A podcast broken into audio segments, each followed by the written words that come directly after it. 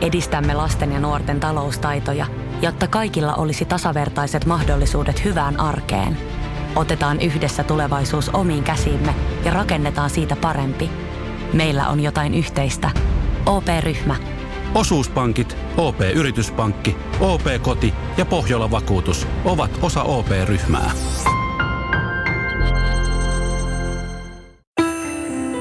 Tämä on Radio Play -alkuperäissarja. Suomen ensimmäinen kouluampuminen tapahtui Raumanmeren yläasteella vuonna tuhatyhdeksänsataakahdeksankymmentäyhdeksän. Sen jälkeen olemme joutuneet kuulemaan ja lukemaan surullisia uutisia muun muassa Kauhajoen ja Jokelan kouluampumisista. Tutkijat ja päättäjät ovat vuosia pohtineet sitä, mikä on ajanut näiden kauheiden tekojen tekijät painamaan liipaisinta, mikä on se juurisyy. Mutta uhreja eivät ole pelkästään tapahtumissa menehtyneet ja heidän perheensä. Uhreja ovat myös ne oppilaat ja opettajat, jotka joutuivat kokemaan kaiken ja selvisivät siitä. Kuinka kasata elämänsä sen jälkeen, kun olet joutunut pelkäämään henkesi puolesta ja miettimään, päättyykö kaikki tähän? Tänään keskustelen Jokelan koulusurmasta selvinneen Alviinan kanssa kouluampumisista, sellaisesta selviytymisestä ja sen jälkeisestä elämästä sekä siitä, kuinka voimme estää niitä tapahtumasta.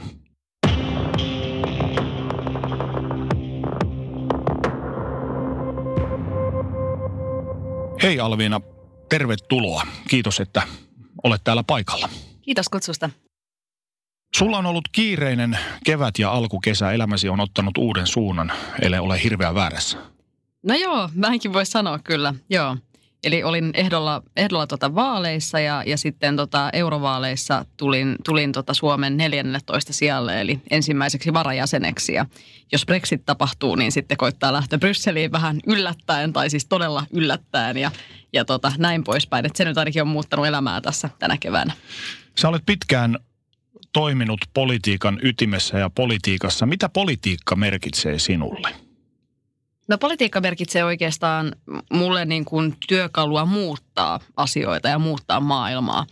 Ja se on mulle myös semmoinen niin kuin tapa kokea merkitystä elämässä. Eli mä ajattelen, että, että on monia tapoja, millä niin kuin voi auttaa toisia ja millä voi jotenkin edistää kestävämpää yhteiskuntaa. Ja, ja mulle niin kuin politiikka on ollut nyt, nyt luonteva väline siinä. Mä aloitin itse kansalaisaktivismin kautta ja, ja olin, olin tota ilmastoaktivisti jo oikeastaan lukion lopusta alkaen ja siitä kun muutin, muutin tuota Helsinkiin yliopistoon ja sitten pikkuhiljaa päädyin myös tuohon kuntapolitiikan puolelle ja Helsingin kaupunginvaltuustoon ja, ja muuta. Ja se ilmastonmuutoksen pysäyttäminen on ollut keskeinen syy, miksi olen itse politiikassa mukana, mutta on paljon muutakin ja yksi niistä on tämä mielenterveys.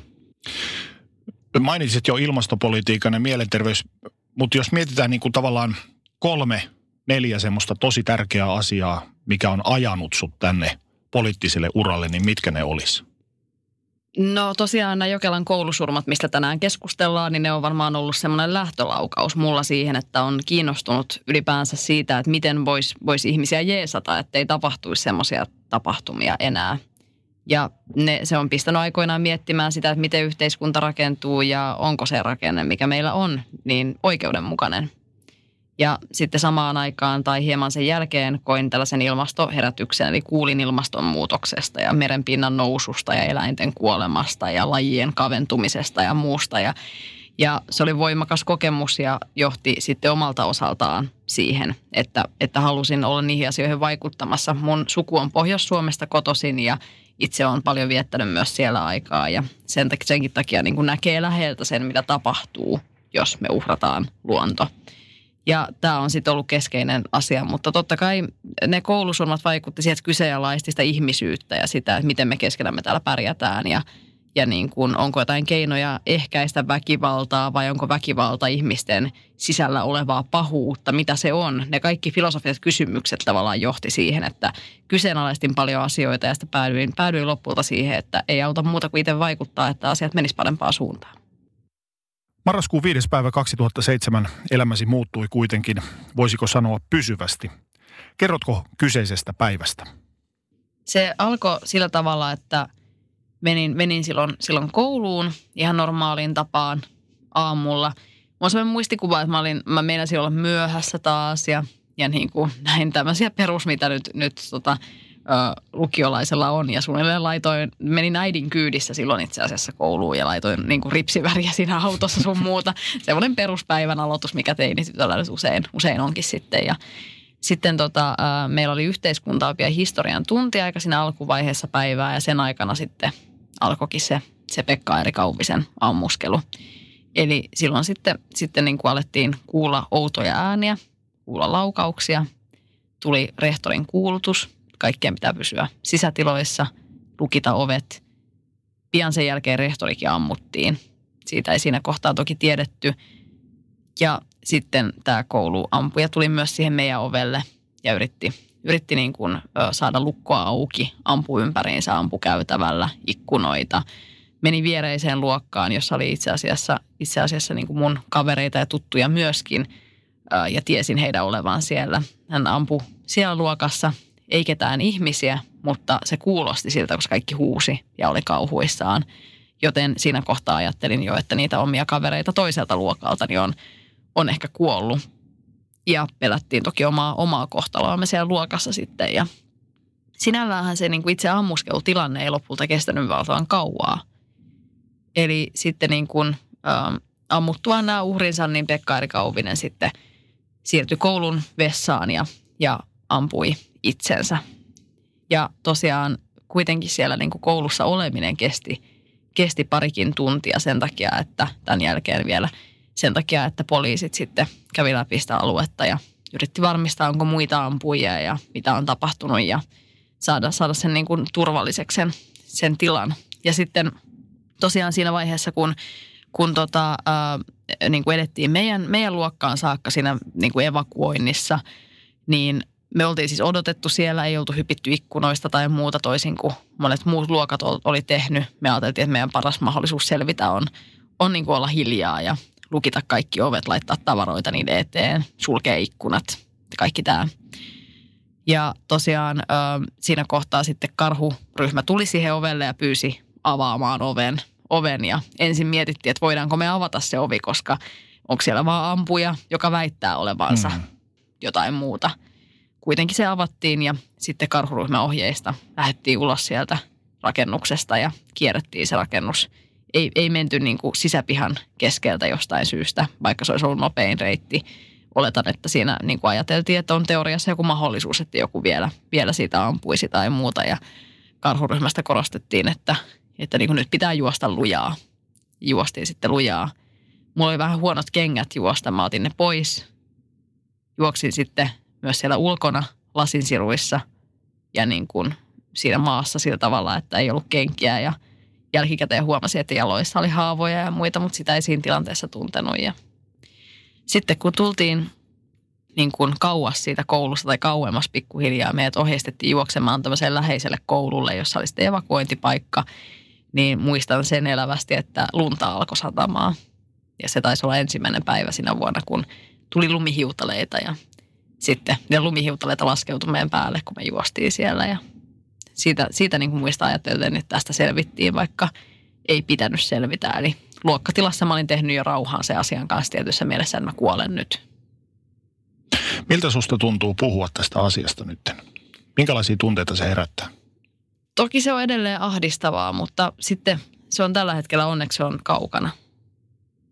Mä uskon, että ihmisen mielikin toimii sillä tavalla, että vaikka ne tilanteet satuttaa ja jotenkin ne kuolleet, kuolleet niin kuin ystävät ja tuttavat siellä, se ajatus satuttaa paljon edelleen jatkuvasti, niin, niin se, että niin kuin jotenkin pystyy, pystyy ehkä käsittelemään sitä pikku, pikkuhiljaa vähän ulkopuolelta, että se tapahtui mulle, mutta niin kuin nyt mä oon eri ihminen, joka oli siinä. Tai jotenkin, tai ehkä sama ihminen, mutta, mutta niin kuin se kokemus ei määritä mua. Mitkä oli sun ensimmäiset ajatukset, kun tajusit, että jokin on vialla? Nyt kaikki ei ole ok, kun kuulit laukauksia ja kuulit huutoa. Mun ajatukset oli ehkä toki heti miettiä, että mitä, mitä niin kuin on tapahtunut, että mitä on käynnissä. Ja, ja niin kuin muistan jotenkin, että mä ajattelin ja puhuinkin luokkakaverin kanssa sitä, että, että onko niin kuin tullut sota. Mm. Meistä tuntui se jotenkin vähän todennäköisemmältä ratkaisulta kuin se, että joku koulukaveri olisi alkanut ampumaan. Vaikka mä tiesin, että koulussa on tulehtunut ilmapiiri ja sillä tavalla kukaan ei ollut yllättynyt varsinaisesti, sitten kun kuultiin lopulta, että kuka oli se ampuja ja niin kuin mitä oli tapahtunut. Eli jotenkin niin kuin kyllä mä sanoisin, että jotain merkkejä oli ollut sitten ilmassa niin kuin jo ennen sitä. Siinä hetkessä niin kuin mietti kovasti, että mikä, mikä on niin kuin käynnissä.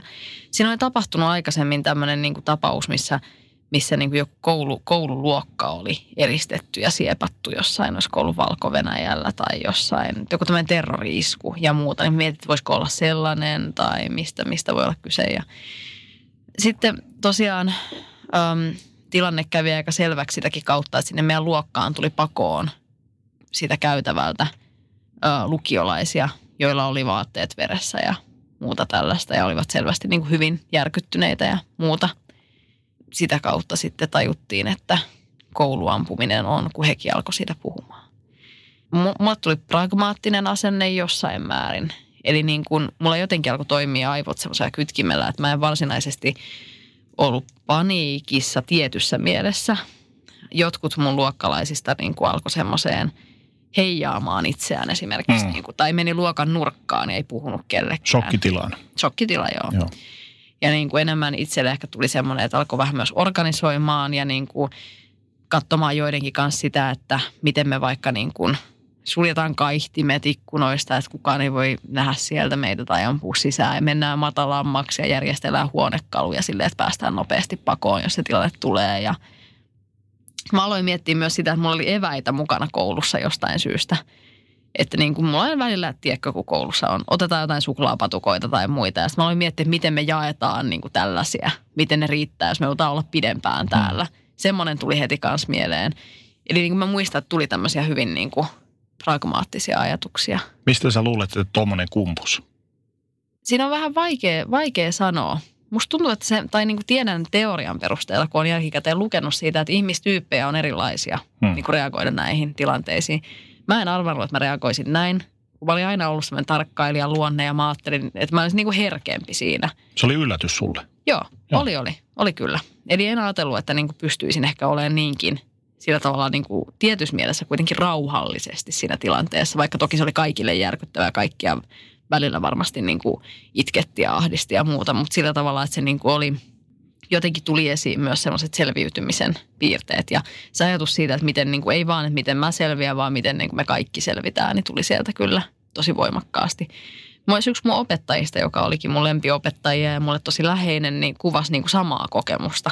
Että hän ei niin kuin ajatellut tavallaan olevansa, hän oli herkkä ihminen, ei ajatellut olevansa mikään semmoinen niin kuin tavallaan noissa tilanteissa mikään kylmä suorittaja tai mitään. Mutta silti hän teki sen mittaisen uroteon siellä koulussa, että meni lukitsemaan ovia hengenvaarallisessa tilanteessa, että se ampuja ei pääsisi liikkumaan, liikkumaan siellä koulussa niin kuin pidemmälle. Ja teki tämän oman, oman henkensä uhalla ja pelasti itsestään toiminnalla todennäköisesti useita ihmisiä. Eli niin kuin, ja hänelläkin oli pienet lapset ollut kotona ja muuta ja sitten kuitenkin niin kuin pääty, pääty tämän tekemään, koska kertoo ajatelleensa, että kaikilla kaikkien muidenkin lapset on täällä. Ja hän on nyt täällä ja hän voi tehdä jotain. Että se niin kuin voi olla joskus, että se ihminen, joka kuvittelee olevansa niin kuin kriisitilanteessa tosi semmoinen niin kuin skarppi ja rationaalinen, niin ei välttämättä olekaan sitä, vaikka olisi aina ollut kova jätkä tai mitään. Arnold.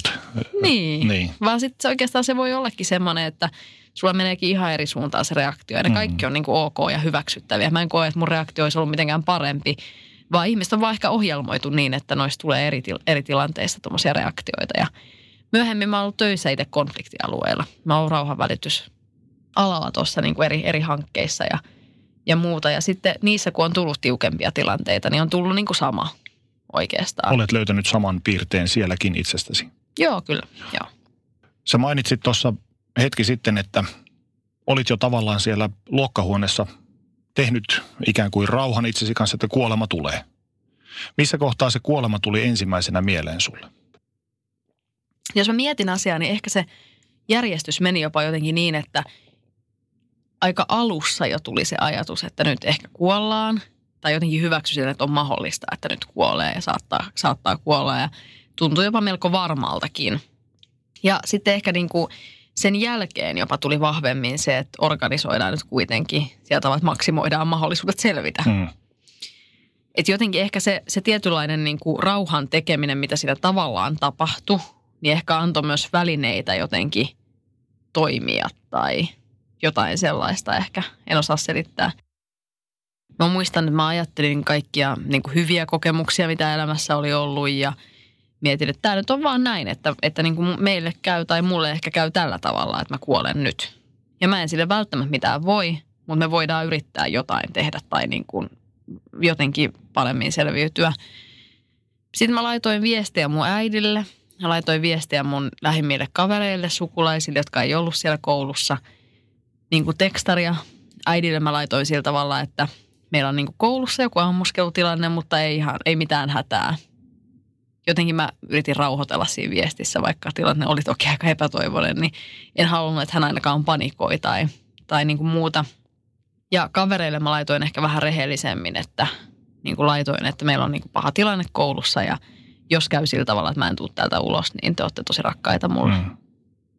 Miltä se tuntui se ajatus siitä, että nyt voi lähteä henkiin? Olit kuitenkin vasta sen viisitoista.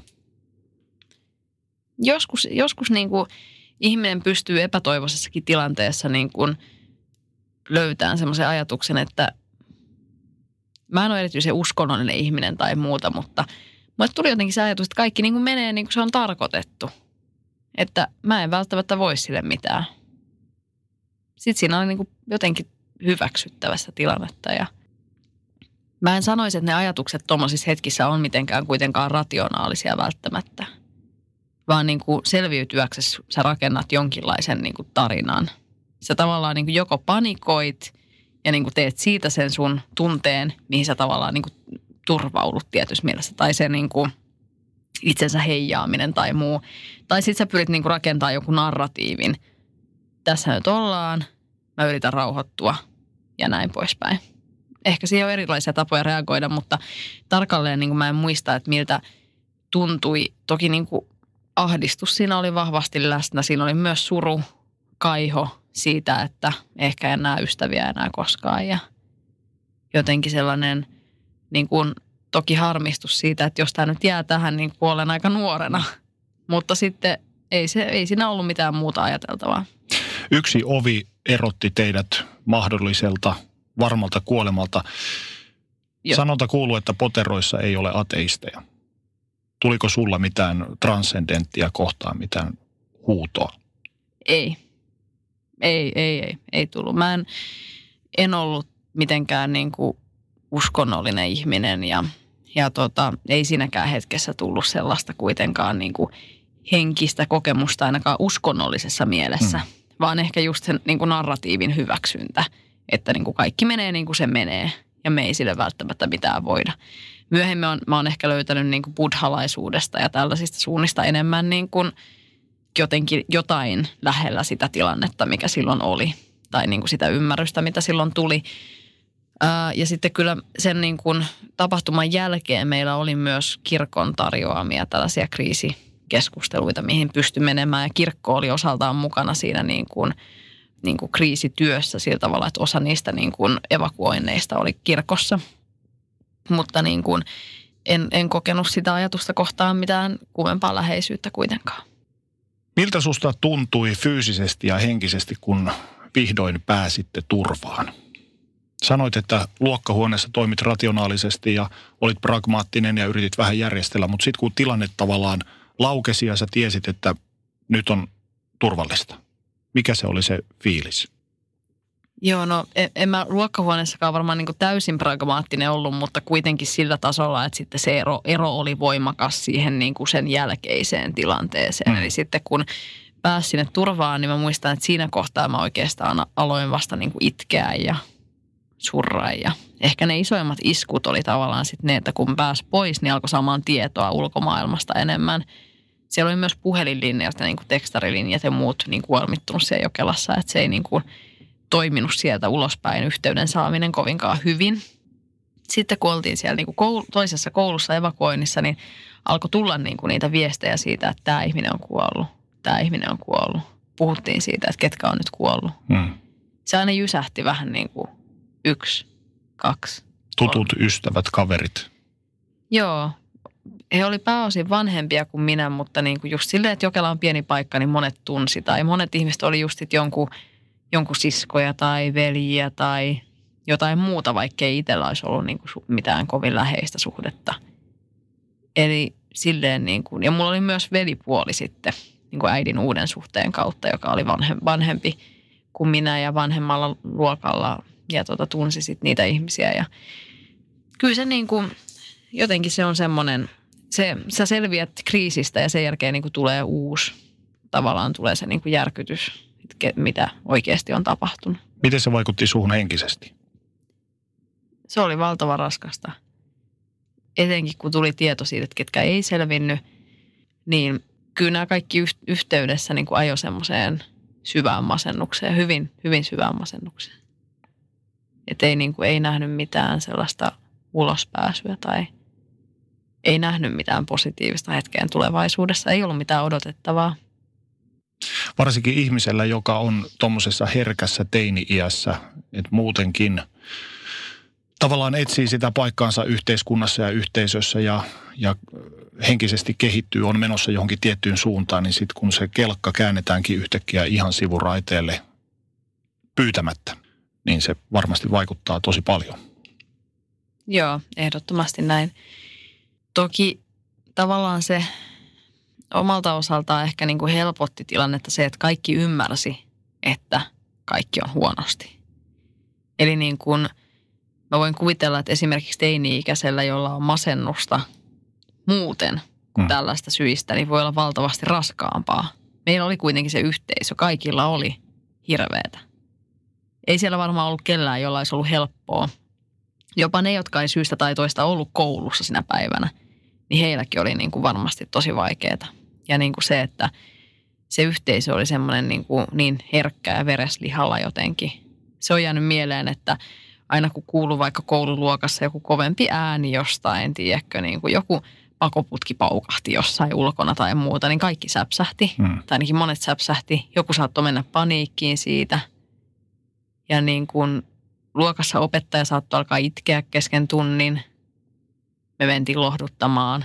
Piti koko ajan aistia sitä, että millainen tunnetila kelläkin on minäkin päivänä ja olla tukena siinä semmoisella sopivalla tavalla. Ja siinä niin kuin varmaan myös just semmoinen samaistuminen muihin, niin kasvoi sitten kohisten myöskin niin kuin ajassa, jossa itsellä oli valtavan rankkaa. Eli niin kuin sen monipuolisesti tuommoinen trauma on yhteisölle ja yksilölle ihan niin kuin todella voimakas ja järkyttävä kokemus. Kuinka paljon tämä kokemus ja tämä tapahtuma nivoi tätä yhteisöä yhteen? Eli jossain määrin toi, mutta toisissa, toisissa tavoissa ei, ei ehkä tuonut. Eli esimerkiksi meidän kaveriporukka kyllä hitsautui enemmän yhteen. Toisaalta meillähän oli sellainen tilanne, että osa koululaista ei ollut koulussa, koska oli T E T-harjoitteluita samaan aikaan. Hmm. Esimerkiksi kaikki opettajat ei ollut koulussa ja muuta, niin ehkä siinä vähän juopa saattoi tulla niiden välillä, jotka oli paikalla ja jotka ei ollut. Ketkä kokivat tämän ja ketkä eivät?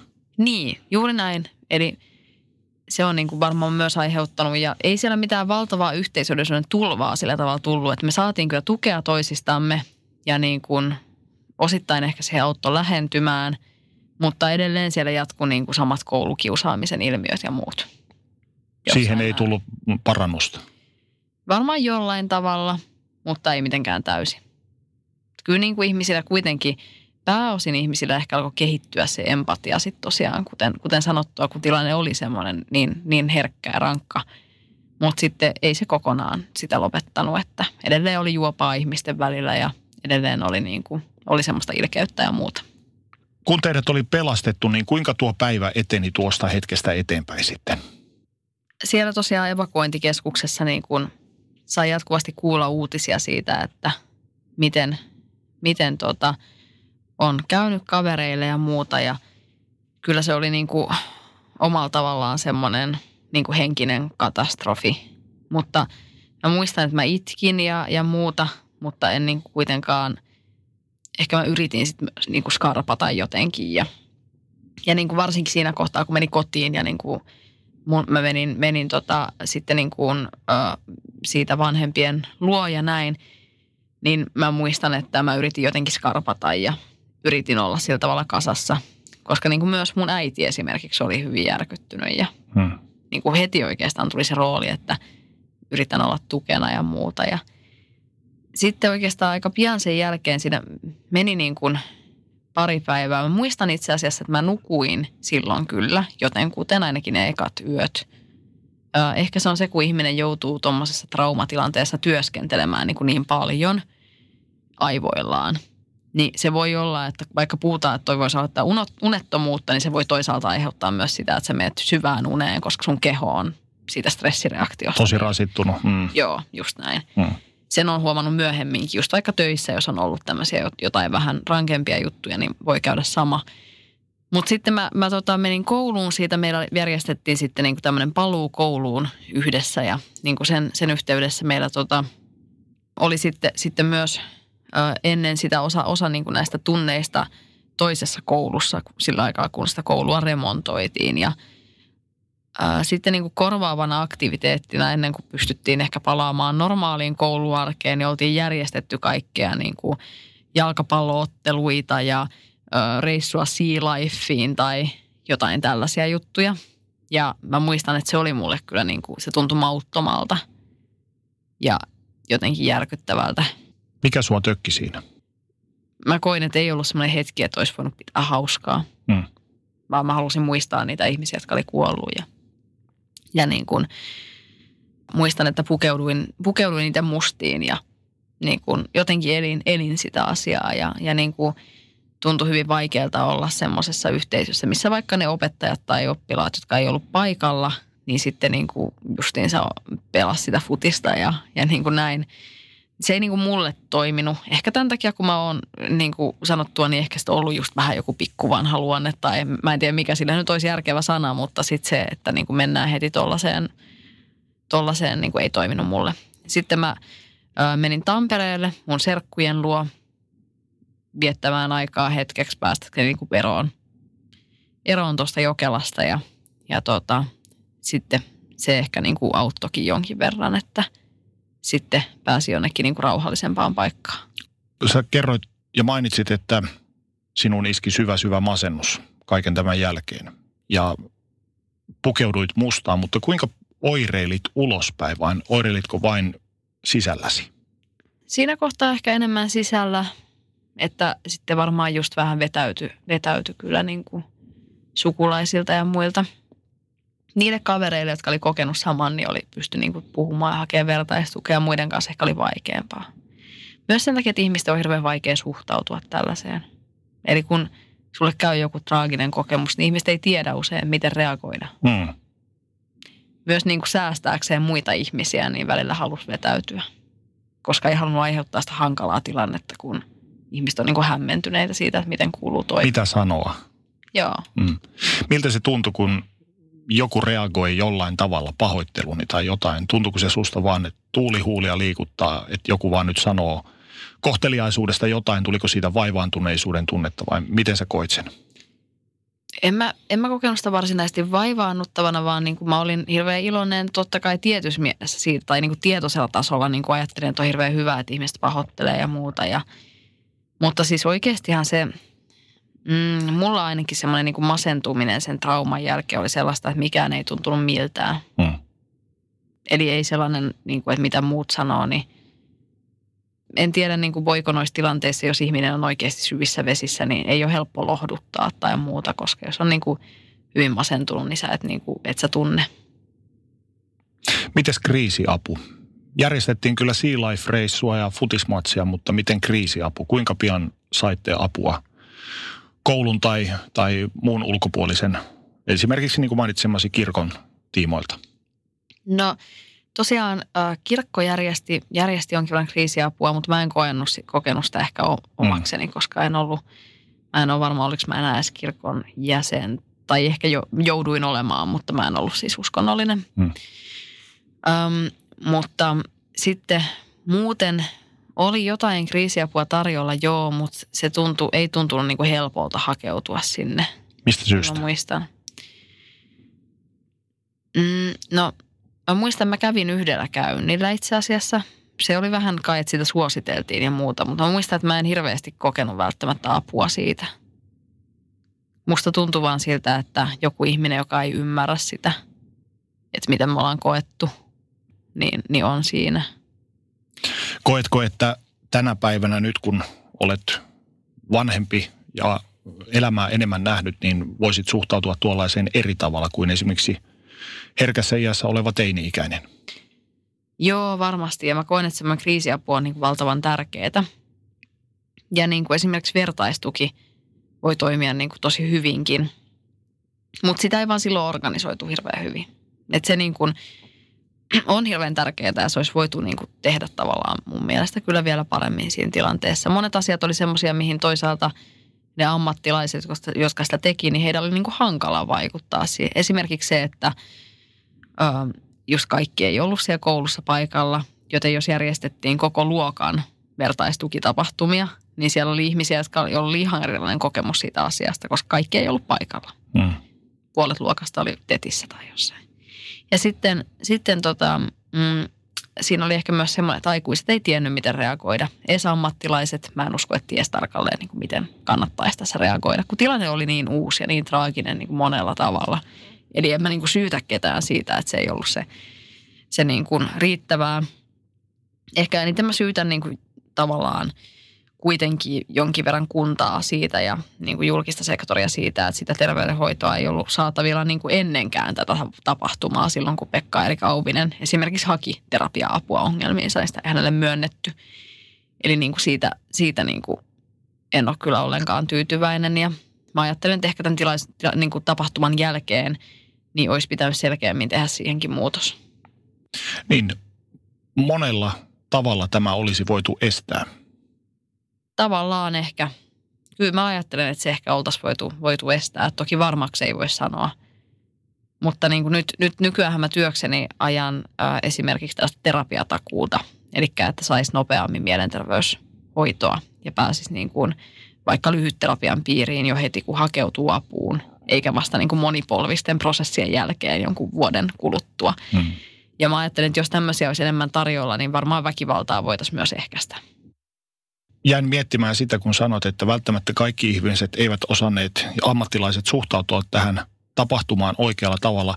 Luojan kiitos, onneksi Suomessa näitä tapahtuu tosi harvakseltaan, toisin kuin esimerkiksi Yhdysvalloissa. Niin täällä se on niin harvinaista, että tämmöisiä kouluampumisia tapahtuu, niin ehkä niihin ei osata senkään kautta suhtautua niin sanotusti oikealla tavalla. Se on niin uusi tilanne. Joo, näin mä ajattelen kyllä, että aikuiset on ollut yhtä hukassa kuin lapsetkin ja heitä ei voi siitä niin kuin syyttää. Sinulla tuli masennus. Koitko, että tapahtuman jälkeen koit muun kaltaisia posttraumaattisia stressioireita? Oliko mitään unettomuuksia tai tulivatko ne uniisi nämä tapahtumat tai millä tavalla oireilit?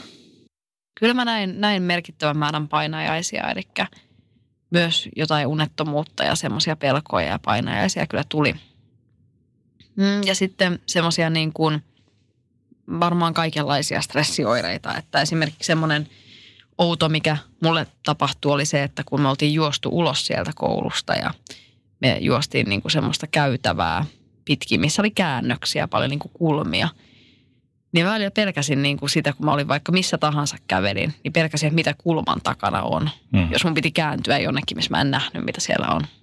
Eli semmoinen jäi jonnekin tonne aivojen sopukoihin semmoinen niin kuin selviytymiseen liittyvä pelko varmaan hetkeksi ja sitten se meni toki ohi. Mutta sen mä muistan niin kuin outona asiana, mikä jäi.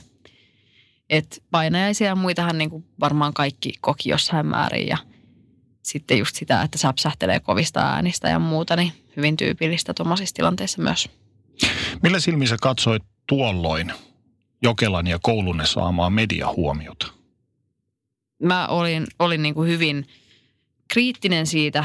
Mun mielestä siellä tapahtui hyvin epäeettisiä asioita silloin median toiminnassa ja on myöhemminkin kyllä kritisoinut niitä ja, ja niin kuin siinä monet koulukaverit myös oli hyvin aktiivisia sen suhteen, että halusi tai kanteli siitä julkisen sanan neuvostolle, mitä tapahtui ja niin kuin tuin näitä pyrkimyksiä kyllä itsekin tosi paljon silloin. Eli niin kuin mä ajattelin, että se oli asiatonta, että media yritti heti sen tilaisuuden jälkeen saada niin kuin semmoisia haastatteluita oppilailta ja alaikäisille mentiin puhumaan ja houkuteltiin niin kuin haastatteluihin ilman, että he oli ehkä valmiita tai halusi tehdä sitä siinä kohtaa ja, ja paljon outoja juttuja tapahtui. Kuinka paljon se vaikutti teidän elämään noina aikoina, tämä mediahuomio, se, että lehdistö, media, T V-kanavat ovat paikalla? Kyllä se vaikutti totta kai meidän elämään, koska olisi, olisi toivonut, että olisi ollut enemmän rauhaa siihen toipumiseen. Mutta ehkä etenkin mun mielestä se vaikutti yhteiskuntaan. Se oli yhteiskunnallisesti mun mielestä myös virhe, miten silloin uutisoitiin. Eli media otti heti esimerkiksi tämän Pekka-Eric Auvisen itse kirjoittaman niin kuin manifestin mm. ja levitti sitä ja lainasi sitä. Eli hän pääsi tavallaan ääneen niin kuin, ö, oudolla tavallakin ehkä sen jälkeen. Ja, ja sitten ö, myös mun mielestä siinä ei heti menty, menty kovin syvälle niin kuin analysoimaan niitä asioita, vaan niin kuin, ehkä rakennettiin kuvaa ihmisestä, joka ö, halusi tavallaan kostaa koulukiusaajilleen ja ampui heidät tai jotain sellaista. Ja jotenkin mä itse ajattelin, että siinä analyysissä olisi pitänyt mennä vähän syvemmälle, koska ensinnäkään ne ihmiset, jotka hän ampui, niin ei ollut hänen koulukiusaajaan, tietääkseni monetkaan. Vähän hän ampui niin kuin, ö, ihmisiä tosi erilaisista syistäkin ehkä, tai ehkä siinä ei ollutkaan syytä, vaan se oli osittain hyvin, hyvin, hyvin sattumavarasta vaan. Ja jotenkin mun mielestä niin kuin media olisi voinut tuoda siinä niin kuin sen puolen, että tässä oli oikeasti ihminen, joka ei vaan saanut ajoissa apua. Ja niin kuin semmoinenkin tilanne siinä oli käynnissä. Ja toisaalta niin kuin sen puolen, että se, että sä ammut muut ihmiset, ei ole mikään ratkaisu. Eikä se ole mikään semmoinen niin kuin maskuliininen voiman näyte. Eihän se ole niin kuin millään tavalla eettinen ratkaisu eikä oikein. Ja kyllä se niin kuin tuomittiin, mutta samaan aikaan siinä ehkä vahvistettiin semmoista mahdollisuutta niin kuin rakentaa semmoista fantasiaa, että jos nyt niin kuin minua kiusataan koulussa ja muuta, niin tapani ottaa valta takaisin on se, että tapan kaikki muut. Mitkä ajatuksesi Auvisesta olivat silloin, kun kuulit, että hän on tämän tehnyt? Toki tosi vihaiset. Olin hyvin, hyvin vihainen ja järkyttynyt ja, ja niin kuin siinä kohtaa en, en kokenut niin kuin liiemmin empatiaa, vaikka tiesin kyllä, että häntä oli, oli kyllä niin kuin nimitelty ja kiusattu ja eristetty. Mielestäni siellä koulussa oli toki joitain kavereitakin, mutta kuitenkin se yleistilanne oli hänen osaltaan ollut synkkä. Et sitten vasta niin kuin myöhemmin ehkä tuli semmoinen, kun ymmärsin just sitä, että hän oli sitä hoitoa hakenut eikä ollut saanut. Ja ymmärsin, niin kuin mikä se hänen perheensä tuska ja muu oli, niin tuli semmoinen niin kuin enemmän empatiaa häntä, häntä ja perhettä kohtaan. Mitkä sinun fiilikset häntä kohtaan ovat tänä päivänä? Oletko antanut anteeksi? Kyllä, joo. joo. Sillä tavalla, että mä niin kuin myös ymmärsin silloin, että ei se, että mä pidän vihaa sisälläni ja katkeruutta, niin auta tuomaan ketään takaisin. Eikä se auta mua pääsemään eteenpäin. Eli kyllä mä sitten, sitten niin kuin löysin semmoinen prosessin, että, että mä ajattelin, että tämä asia ei vain ole mua enää. Ja, ja niin kuin ajattelin, että se on hirveätä, mitä tapahtuu ja sitä niin kuin tekoa itsessään, niin se, sitä ei koskaan voi hyväksyä. Mutta se ei tarkoita, että kannattaa kantaa aina vihaa sisällään. Toki on luonnollista, että, että joskus ei siitä halua tai voikaan päästä eroon. Et itselle kävi sit sillä tavalla, että jotenkin, jotenkin se viha siitä laantui. Kuinka kauan siihen meni? Kyllä siihen varmaan meni kuukausia tai jollei jopa vuosiakin, että, että niin kun mulla ehkä se ymmärrys niistä tapahtumista syventyi sitä mukaan, mitä niin kuin asiasta oppi lisää ja sitten sitäkin myötä se ehkä jotenkin anteeksi antaminen tuli mahdolliseksi. Jokela sai paljon mediahuomiota. Miten tämän tapauksen kautta Jokela, Jokelan yhteisö muuttui? Muistatko? Toki siinä tuli niin kuin erilainen aura, eli se suru ja semmoinen tuska ja trauma oli niin voimakkaasti läsnä silloin, että ei se ollut mikään iloinen paikka. Ainakaan mun silmin se ei ollut. Mm. Toki voi olla, että olin masentuneempi ehkä kuin jotkut muut sitten tai muuta, mutta en usko, että se oli kellekään niin kuin helppoa aikaa. Ja aika monet ei esimerkiksi sitten kouluun palannutkaan koskaan tai jätti sen koulun kesken, vaihtoi koulua muualle. Sitä niin kuin tapahtui myös ja mun mielestä oli ymmärrettävää siinä tilanteessa. Mä itse päätin jotenkin jäädä, kun monet kaveritkin jäi. Ja niin kuin, kyllähän se oli just nimenomaan se yhteisö sellainen niin kuin hyvin vereslihalla, että siellä oli, oli paljon kaikenlaista oireilua. Ja, ja sitten myös niin kuin opettajilla ei aina ollut välineitä puuttua siihen. Ja kaikki ne asiat oli täysin ymmärrettäviä, mutta se teki siitä, siitä niin kuin kyllä vaikeata siitä selviytymisestä. Sairastuit masennukseen tai masennuit entisestään syvemmin. vertaistuesta oli sinulle kuitenkin paljon apua. Minkälaista se teidän saamanne vertaistuki oli? Toki varmasti keskenään ne puitte paljon asioita, mutta minkälaista se oli? Paljon sitä, että niin kuin keskusteltiin niistä tapahtumista ja käytiin läpi, että mitä oli, oli niin kuin tapahtunut, mutta ihan myös sitä, että oltiin vaan läsnä toisillemme ja välillä tehtiin ihan muitakin asioita kaveriporukassa, eli ei aina keskitytty niin kuin siihen. Ja myös sitä niin kuin päihteiden käyttöä ja muuta sitten oli semmoisena niin kuin pakenemiskeinona totta kai. Se on mun mielestä niin kuin teini-ikäiselle kyllä ihan luonnollinen ratkaisu. Mm. Niin voi käydä. Joka tosin syventää vaan sitä kuilua ja sitä spiraalia alaspäin. Niin, niin se kyllä helposti voi tehdä. Niin myös aikuisellakin. Mm. Mutta kyllä mulla sitten se vertaistukeminen ja ihan aika auttoi ja asioiden prosessointi ja meditaatio ja kaikkia tällaisia niin kuin keinoja, mitä sitten löysi, niin helpotti siltä vaan, että eheytyi tavallaan siitä, että se niin kuin kokemus jotenkin päästi, päästi niin kuin otteensa musta. Onko sulla jäänyt mitään kuoleman pelkoa ton jälkeen? Vai oletko se jotenkin päässyt sinuiksi sellaisen kanssa? Ehkä enemmän niin kuin itselle kuoleman pelko tavallaan väheni ton jälkeen. Hmm. Jopa hetkellisesti poistui. Se on, se on varmaan se tilanne, kun, kun tietyssä mielessä, jos teet siellä sen, sen tietynlaisen rauhan tai sopeudut siihen, että, että niin kuin saatat kuolla, niin silloin se niin kuin ehkä helposti sitten, sitten tulee semmoinen, että pääset vähän ehkä jopa ylikin siitä kuoleman pelosta, mikä on erikoinen tunne. Sitten se helpotti mun osalta sitä, että niin kuin pystyin hakeutumaan vaikka jo aika nuorella iällä, kun tuli tilaisuuksia, niin vaikka semmoisiin työtehtäviin, mitkä oli ei nyt varsinaisesti aina vaarallisia, mutta kuitenkin vähän semmoisia, että oli, oli niin kuin riskejä ja vähän semmoisia erilaisia tilanteita. Semmoinen toki voi olla myös sitä, sitä ajatusta, että kun sun on helpompi lähteä noihin, kun sä oot kerran kokenut jotain, jotain näin traumaattista. Kymmenen kuukautta koulunne tapahtumista Kauhajoella sattui koulusurma, jossa kuoli yksitoista ihmistä. Minkälaisia tunteita se herätti sinussa tuolloin?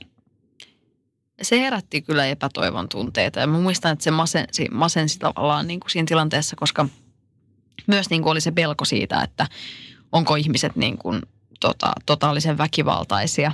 Ja se prosessi mulla, että mä yritin alkaa luottaa ihmisiin taas, niin oli vielä niin kuin kesken kuitenkin. Ottiko se takapakkia?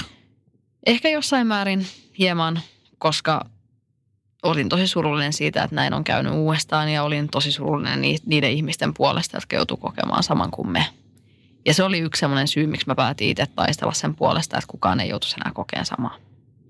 Sä päätit kirjoittaa kirjaa ja sitten teit myös dokumentti Auvisesta ja kaikesta siitä, mikä mahdollisesti johti tähän tapahtumaan. Miksi?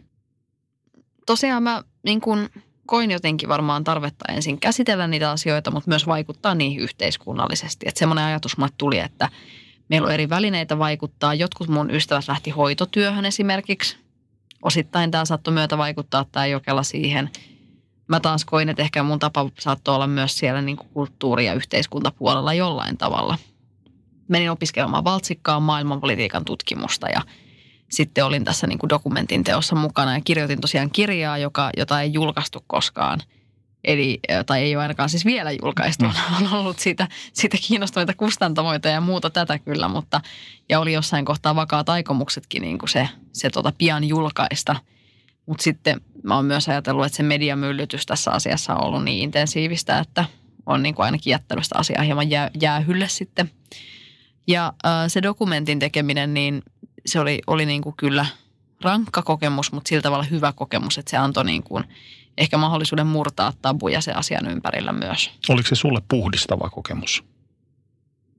No en mä toisaalta ehkä käyttäisi niin vahvaa sanaa. Vähän paha sanoa. Siis tavallaan, niin kuin, tavallaan ehkä, ehkä kyllä. Ja, ja niin kuin se tuntui jotenkin hyödylliseltä auttaa hahmottamaan sitä.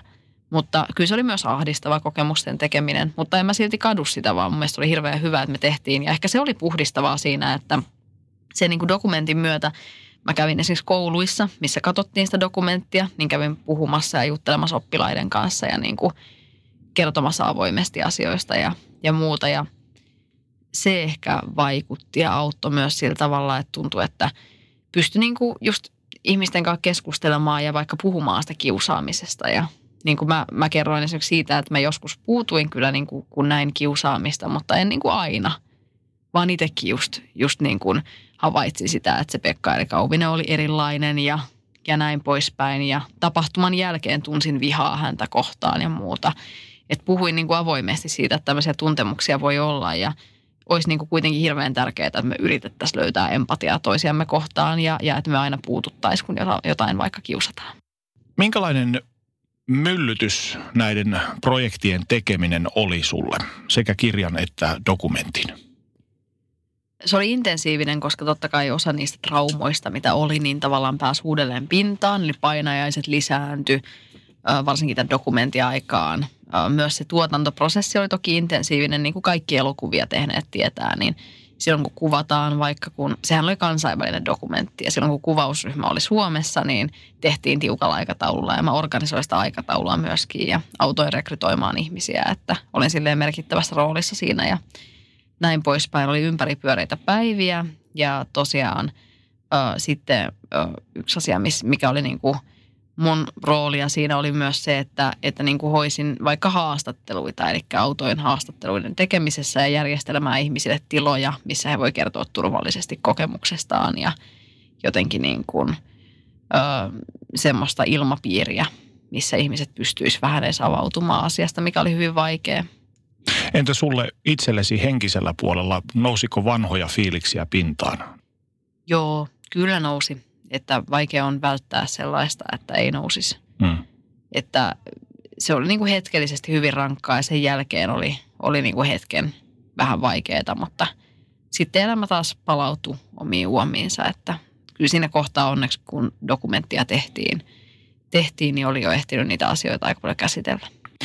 Mitä näiden projektien tekoprosessi opetti sulle, ei pelkästään Auvisesta, vaan koulusurmista ja surmaajista ylipäätään?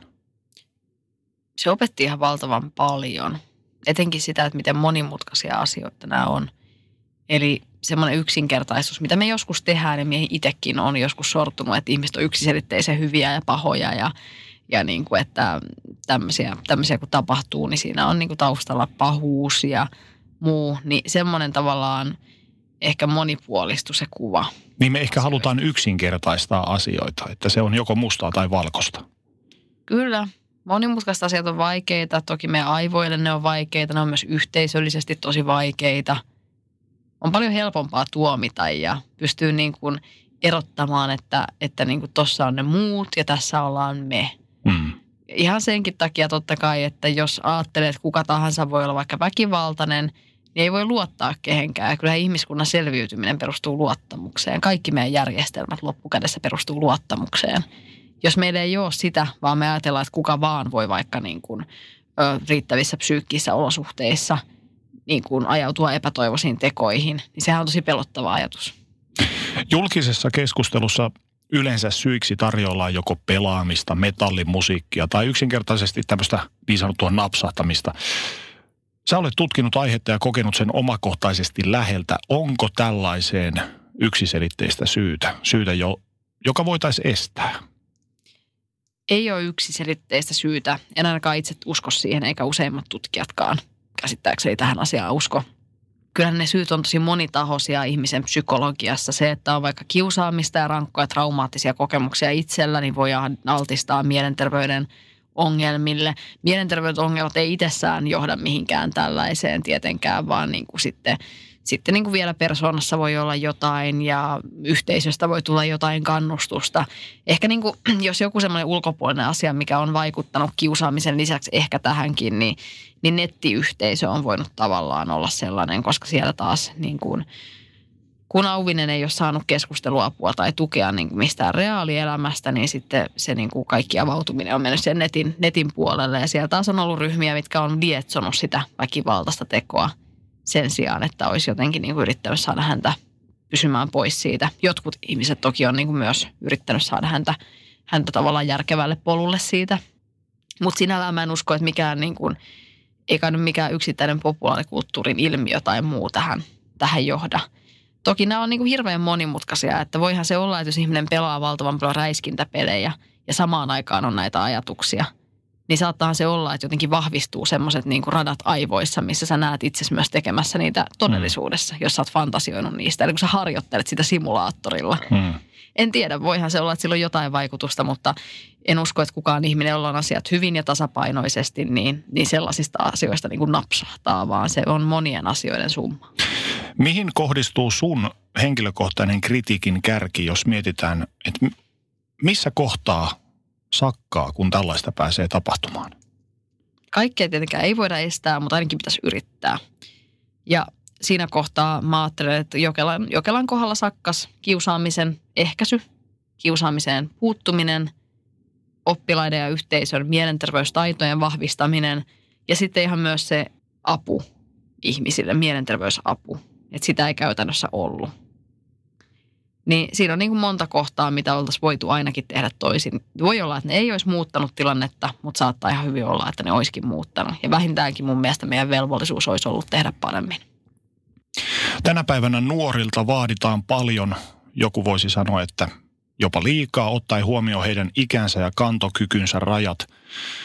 Kuinka paljon mielestäsi nykymeininki ajaa nuoria reunan äärelle ja mahdollisesti tällaisen uusiutumiseen? No, en mä tiedä, onko se yksittäinen niin kuin, tavallaan nyky, nykyinen yhteiskunta, mikä pelkästään ajaa siihen, mutta toki sillä niin kuin on osittain roolinsa. Paineet lisääntyy, ilmastonmuutos ahdistaa monia, se ahdisti myös mua ja syvensi, syvensi ahdistustani ihan syystä. Semmoinen niin kuin vaikuttamismahdollisuuksien puute, minkä nuoret usein kuitenkin kokee. Ja niin kuin jotenkin se... Semmoinen yhteiskunnan tiukat muotit, koulumaailman paineet, kaikki ne vaikuttaa hirvittävän paljon. Eli niin kuin sen sijaan, että me tarjottaisiin nuorille riittävästi apua ja pyrittäisiin niin kuin vähentämään paineita, niin me usein lisätään niitä. Niin kuin tekemällä vaikka koulumaailman-uudistuksia, mitkä lisää valtavasti tuntien määrää. Se ei mun mielestä ole välttämättä oikein. Ja just se, että semmoiset niin kuin taidot, jotka oikeastaan olisi yhteiskunnassa hirveän oleellisia – Niin, niin jää monesti vaikka niin kuin koulumaailmassa jotenkin pois. Tässä on tapahtunut tosi paljon positiivista kehitystä ja on paljon hyviä opettajia, mutta se on edelleen satunnaista, että millaisia eväitä nuoret vaikka koulusta saa. Eli mun mielestä esimerkiksi ihan niin kuin tämmöinen mielenterveystaitojen ja vähän niin kuin mielenterveyden ensiavun opetus. Että jos vaikka huomaat, että kaveri on masentunut tai hänellä on itsetuhoisia tai väkivaltaisia ajatuksia, niin miten voi tukea tai miten voi ohjaa oikeaan paikkaan. Ja sitten se, että oikeasti olisi apua saatavilla, kun sitä tarvitsee. Niin ne olisi niin kuin kyllä hyvin, hyvin tärkeitä asioita ja yhteiskunnallisestikin niin kuin, eihän meillä ole varaa tähän nykyiseen tilanteeseen myöskään taloudellisesti. O E C D arvioi vuonna kaksituhattakahdeksantoista, että Suomelle maksaa yksitoista miljardia euroa vuodessa mielenterveyden ongelmat. Niin tota, se on niin, kuin niin, niin iso summa, että eihän meillä, meillä niin kuin voi olla mahdollisuuksia jättää nuoria auttamatta tai ketään auttamatta. Ja se, että, että niin kuin silloin jos ihminen vaikka... tarvii lonkkaleikkausta, niin kyllähän ihminen usein sen leikkauksen saa. Mutta silloin kun kyse on ei fyysisestä, vaan niin kuin mielenterveyden ongelmasta, niin sun pitää niin kuin olla työ, työelämässä tai koulussa tai jotenkin tämän tuottava yhteiskunnan jäsen, että sä saat sitä hoitoa. Eikä se ole niin kuin ihmisen perusoikeus tällä hetkellä. Ja nimenomaan se pitäisi muuttaa niin, että siitä tulisi perusoikeus. Ja esimerkiksi tämä terapiatakuu. takuu niin kuin kansalaisaloite ja, ja sen tuomat mallit voisi olla yksi ratkaisu siihen. Minkälaisia ajatuksia sulla tulee tänä päivänä mieleen, jos ajattelet tuota kyseistä tapahtumapäivää? No tapahtumapäivästä toki semmoinen, semmoinen suru, ei siitä pääse eroon. Se toistuu etenkin niin kuin tapahtuman vuosipäivinä. Ne on aina rankkoja edelleenkin. Ja sitten toisaalta helpotus siitä, että sitä ei enää tapahdu niin paljon. Eli niin kuin, en sano, että koulusurmien aika olisi mitenkään ohi, vaan niin kuin jatkuvasti niitä voi tulla milloin vaan. Kyllä tällaista voi tapahtua milloin vaan, mutta nykyään ehkä niin kuin poliisi osaa estää näitä aiemmin. Merkittävä määrä koulusurmia ja väkivallantekoja estetään sillä, että ihmiset vaikka vinkkaa siitä asiasta tai että ihmiset saa paremmin apua. Eli niin kuin on monta tekijää, mitkä myös on kehittynyt positiiviseen suuntaan ja sitä mä yritän ajatella. Ja kun mä mietin sitä päivää, niin... Kyllä se edelleen antaa mulle myös taistelutahtoa siinä, että näitä asioita pitää puolustaa. Eli asiat ei ole yhteiskunnassa riittävän hyvin, on edelleen eriarvoisuutta, on haasteita saada ihmisen tarvitsemaa hoitoa. Ja mä ajattelen, että se on toisaalta niin kuin semmoinen ehkä kunniatehtävä, mikä itselle on annettu tämän rankan kokemuksen myötä, että mulle on tullut se, mä oon kokenut itsekin niitä, niitä niin kuin rankkoja aikoja ja on jotenkin tullut semmoisia herätyksiä, että haluan näille asioille tehdä jotain. Minkä sä luulet olleen avaintekijä sun omalla kohdallasi, että et jäänyt semmoiseen luuppiin kiinni, vaan pääsit rakentaa elämääsi eteenpäin? Monta tekijää varmasti on, mutta yksi niistä on varmaan tämä oman niin kuin elämän tarkoituksen ja mission löytäminen. Hmm. Eli silloin, jos sulla on joku niin kuin syy nousta aamuisin sieltä sängystä ja, ja sä oot sillä tavalla, että okei, mä, mä en voi muuttaa sitä, mitä mulle tapahtui tai tuoda ketään takaisin, mutta mä voin yrittää vaikuttaa positiivisesti muiden elämään. Niin se oli niin kuin yksi semmoinen, semmoinen voimakas juttu. Sitten ihan semmoinen niin kuin itsestä huolehtiminen, se, että oppi vähän paremmin sitä. Esimerkiksi meditaatio, tämmöiset asiat auttoi. Rakastuminen auttoi myöskin se, että niin kuin päädyin silloin niin kuin hyvään, hyvään parisuhteeseen, joka kesti useita vuosia ja, ja niin kuin oli sillä tavalla kokonaisuudessaan hyvä. Niin sillä oli iso, iso merkitys. Oli niin kuin paljon yksittäisiä asioita, mitkä lähti menemään oikeaan suuntaan. Ja mun elämä on ollut sillä tavalla dramaattista, että siinä on ollut hyvin niin kuin dramaattisia, aika karmivia käänteitä ja sitten toisaalta niin kuin hyvin positiivisia asioita ja, ja niin kuin isoja positiivisia yllätyksiä. Ja joidenkin ihmisten elämä ehkä on tällaista. Kyllä mä ehkä joskus toivoisin, että se olisi ollut vähän tasapaksumpaa, mutta sitten taas nämä on tällaisia, että, että niin kuin asioille, että mitä voi ja pitää yrittää vaan niin kuin rakentaa jotain niistä valikoista, mitä sulle annetaan. Äh, sanoit, että olet antanut anteeksi Auviselle. Mitä sä tunnet häntä kohtaan tänä päivänä? Tunnen niin kuin ehkä harmitusta. Mm. Mua harmittaa se, että asiat meni niin kuin ne meni. Kun mä ajattelen häntä, niin en mä tunne niin kuin vihaa.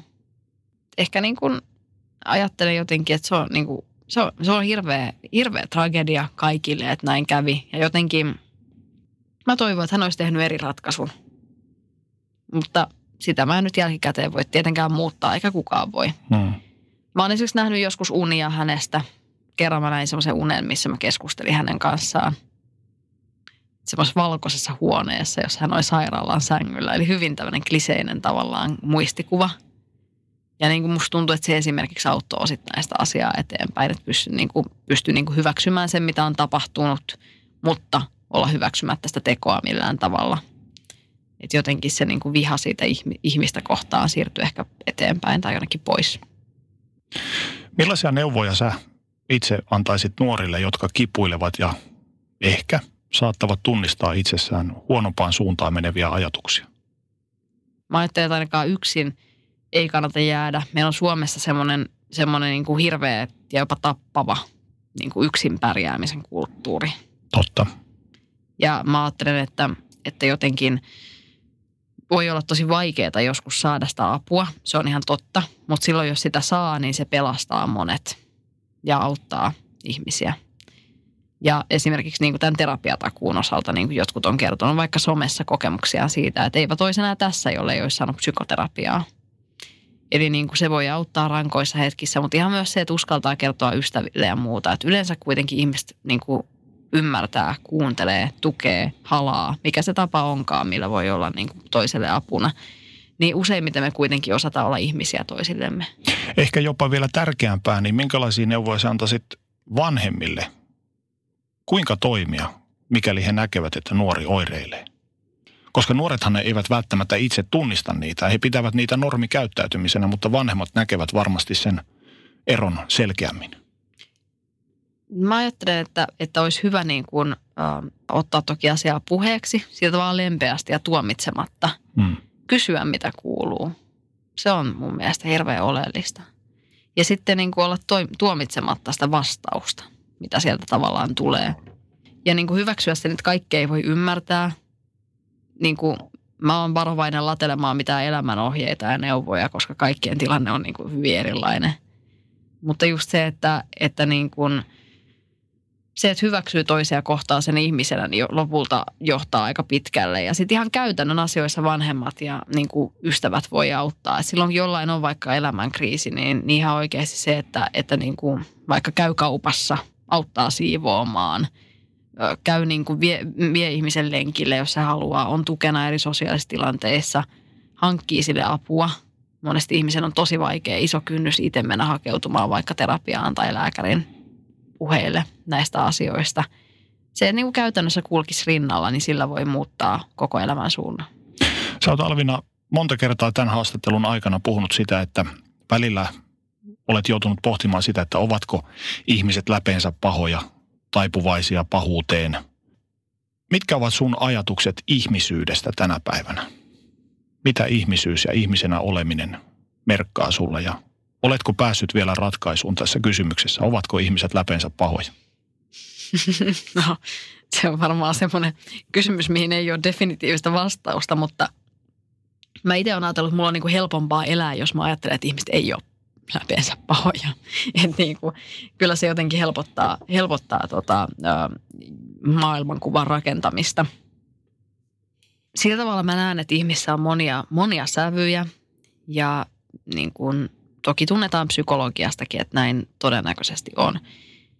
Kyllä mä uskon, että on, on semmoisia niin kuin väestön osia, jotka ei voi tuntea esimerkiksi empatiaa ja tämä on tutkitustikin näin. Eli kaikki ei vaan syystä tai toisesta tunnesta. Siihen on ehkä joku evoluutiobiologinen tai joku selitys, minkä takia, niin kuin, minkä takia niin kuin ihmisistä osa on hyvin erilaisia kuin toiset. Mutta mä en ajattele, että se välttämättä on suoraa pahuutta, vaikka ihmiset tekisikin pahoja te- tekoja. Ja mä ajattelen, että pahuutta voi myös ehkäistä yhteiskunnallisilla rakenteilla. Eli sillä, että niin kuin on, on sosiaalisia normeja siitä, että miten muita kohdellaan. Opetetaan ihmisiä siinä, miten muita kohdellaan. Ja niin kuin tuetaan jotenkin myös niin kuin ihmistä kohtelemaan itseään hyvin. Jotenkin, että just saa sitä psyykkistä apua ja muuta. Kyllä se niin kuin aina on semmoinen kriisi, joka toki voi nousta pintaan. Että mulla itsellekin mä oon kokenut väkivaltaa esimerkiksi tämän tapahtuman jälkeen vielä, vielä uudestaan. Ja ne on aina semmoisia kokemuksia, missä niin kuin toki tulee se tunne, että miten nämä asiat nyt menee. Mutta jos löytää sen luottamuksen ihmisiin, niin ehkä se perustunne siinä ei kuitenkaan niin helposti horju. Ja nyt kun itse yhteiskunnallisesti on aktiivinen ja politiikassa toimii, niin siinä ehkä myös on oleellista itselle se, että pystyn luottamaan siihen, että muutosta tapahtuu. Ja yhteiskunnan historiassa muutos on kuitenkin tapahtunut pääosin positiiviseen suuntaan. Niin sitä suuntaa, kun jatketaan ja ollaan ihmisiä toisillemme, niin ehkä löytyy vielä parempaa. Kiitos, Alvina, ja kaikkea hyvää. Kiitos. Sanotaan nyt vaikka, että telot polvesi laskettelureissulla Itävallassa. Se, että hotellista löytyy knöödelibuffa, auttaa vähän. I F auttaa paljon. Tervetuloa I F-vakuutukseen. Ja nyt on tullut aika päivän huonolle neuvolle. Jos haluat saada parhaan mahdollisen koron, kannattaa flirttailla pankkivirkailijan kanssa. Se toimii aina. Mm. Huonojen neuvojen maailmassa Smarta on puolellasi. Vertaa ja löydä paras korko itsellesi osoitteessa smarta piste fi.